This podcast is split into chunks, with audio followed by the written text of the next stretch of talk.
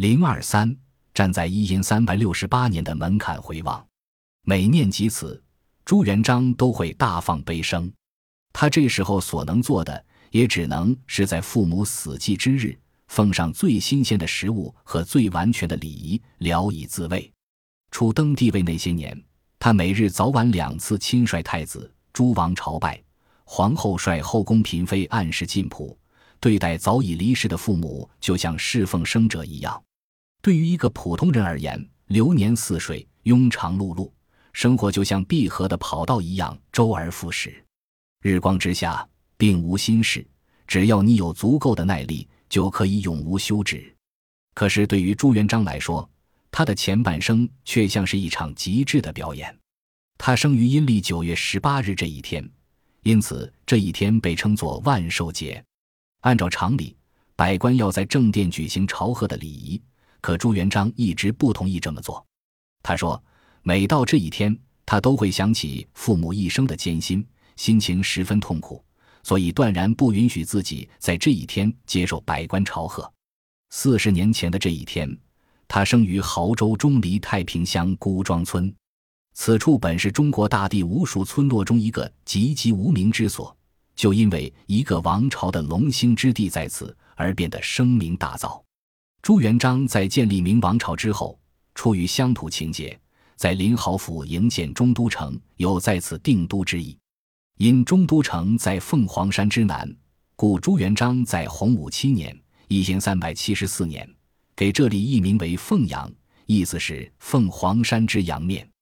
据原文《新凤阳新书》卷三记载，国朝启运，召建中都，迎皇城宫阙，袭凤凰山以为殿，是如凤凰，思飞鸣而朝阳，故曰凤阳。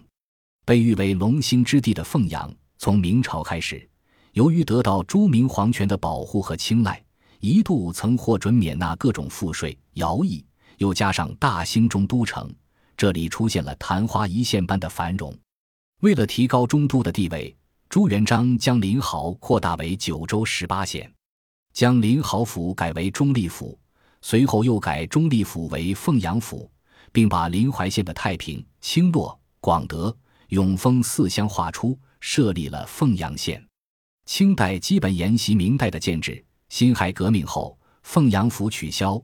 凤阳县直属安徽省，牵强附会的历史记录者用他们不够诚实的笔墨记录了发生于一千三百二十八年九月十八日的那一幕。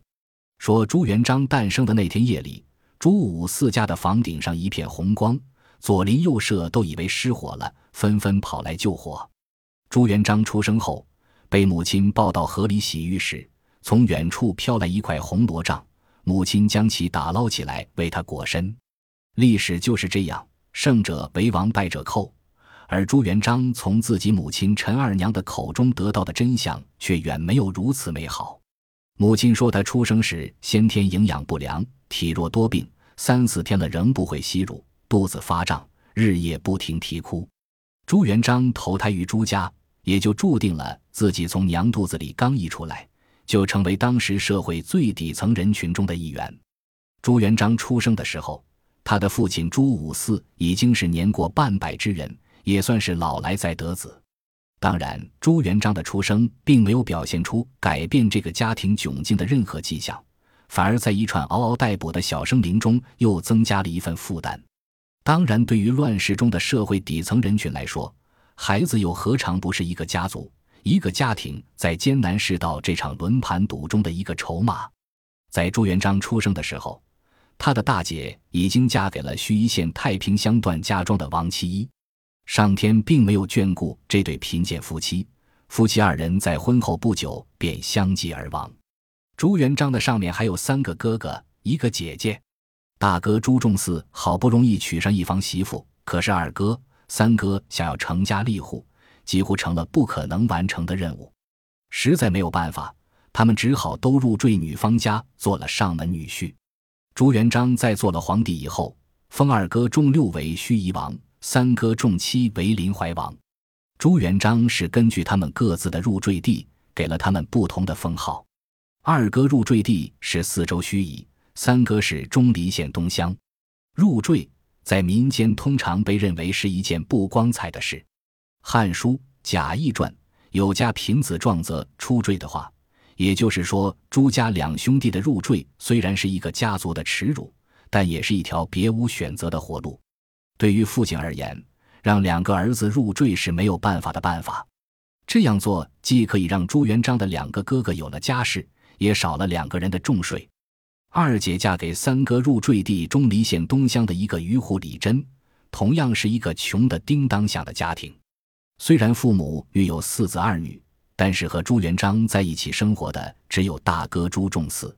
大哥婚后育有二子一女，长子盛宝，二子灵儿朱文正，女儿就是后来的福成公主。这样算下来，朱元璋的大家庭这时候共有八口人。元顺帝至元三年。一因三百三十七年，在朱元璋年满十岁那一年，为了逃避沉重的赋役，父亲又举家迁往钟离县西乡，依然靠租地耕种维持最基本的生活条件。西乡的土壤较差，又加上当地的灌溉条件也不行，一年忙到头，缴了租子就所剩无几，连最基本的生活都无法保障。父亲没办法，第二年只好带着全家再次搬迁。这一次，他们又搬到了太平乡的孤庄村，为一个叫刘德的地主做佃户。上无片瓦，下无立锥，最基本的生活来源都要仰赖主人。刘德是那种与我们想象并无多大出入、为富不仁的地主，对佃户尤其苛刻。如果碰到大灾之年，即使皇恩浩荡，专门发下减免租税的诏书，所起的作用也是极其有限的。地主刘德以减税不减租为由，逼着佃户缴全租，佃户们缴不出，他就放高利贷。通常是借别人一百，先扣除利息，实际上别人只能拿到八十。等到好年景，他会连本加利和租股一起催缴。一家人辛辛苦苦忙碌一年，等于是为地主家忙活，不种的连活下去都难，种地反倒欠下不少债。这就是当时的社会现实。元至正四年，一场突如其来的天灾，彻底摧毁了朱元璋相对宁静的贫寒岁月，也彻底改变了他的人生境遇。在那一年的春季，数月无雨，江淮大地千里赤旱，铺天盖地的蝗虫风卷残云般的将田地里残存的青苗吞噬得干干净净。接着，一场席卷而来的大瘟疫在黄。旱灾害的双轮驱动之下，更是威力空前，使朱家这样的赤贫家庭顷刻之间陷入灭顶之灾。朱元璋的父母和长兄都死于这场天灾人祸之中。他在《御制皇陵碑》中痛苦地回忆了这段人生经历：“俄而天灾流行，眷属离殃。皇考终于六十有四，皇比五十有九而亡。孟兄先死，何家守丧？”从四月初六到四月二十二，短短的十几天内，父母、大哥朱仲嗣相继死亡。随后不久，三哥朱仲七也离开人世。对于风雨飘摇的家族来说，亲人的相继离世，无异于天塌地陷。中国人讲究的是入土为安。在一番痛彻心扉的悲痛过后，朱元璋和二哥仲六经过一番合计，前去哀求地主刘德，希望他能看在数年主客一场的份上。施舍一块坟地给父母葬身，生活的穷困，人心的冷漠，前途的渺茫，这是朱元璋少年时代的全部记忆。在这一年，朱元璋迎来了自己人生最为黑暗的一个阶段，亲人病逝，都无钱用来埋葬，最起码的生存条件丧失殆尽。由于朱家是生活在自己的宗族之外，而中国的传统社会最讲究的是宗族观念。乡村社会基本上是依靠宗族力量在维系繁衍。对于像朱元璋这样从父辈就迁徙过来的外乡人来说，根本享受不到宗族力量的庇护。当生活陷入绝境之时，也很少会有人愿意向他们伸出援助之手。这种完全依靠个人力量在世间求生存、求发展的现实，也让朱元璋的性格深处有了更多坚硬的成分。如果这个世界是一颗有生命的、正待孵化的蛋，那么朱元璋就要将自己打磨成一块没有生命的石头，然后去碰碎这个世界，以此换来自己的重生。在土地上辛苦劳作了一辈子的农民，死了却没有一寸埋骨的土地。朱元璋和二哥本来希望刘德能有一颗怜悯之心，给他们一块埋葬父母的方寸之地，可结果还是让他们大失所望。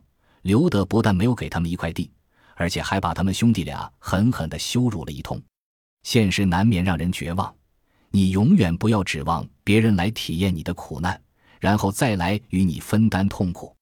可是现实有时候也不是一点活路也不给这种人。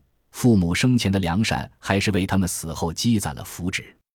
同村人刘继祖得知情况后，很是同情朱元璋家的遭遇，就给了一块田地。作为父母的葬身之处，刘继祖怎么也不会料到，自己出于好心赠给朱家的这块地，会成为日后的龙脉之地，会成就一个王朝的万世根本。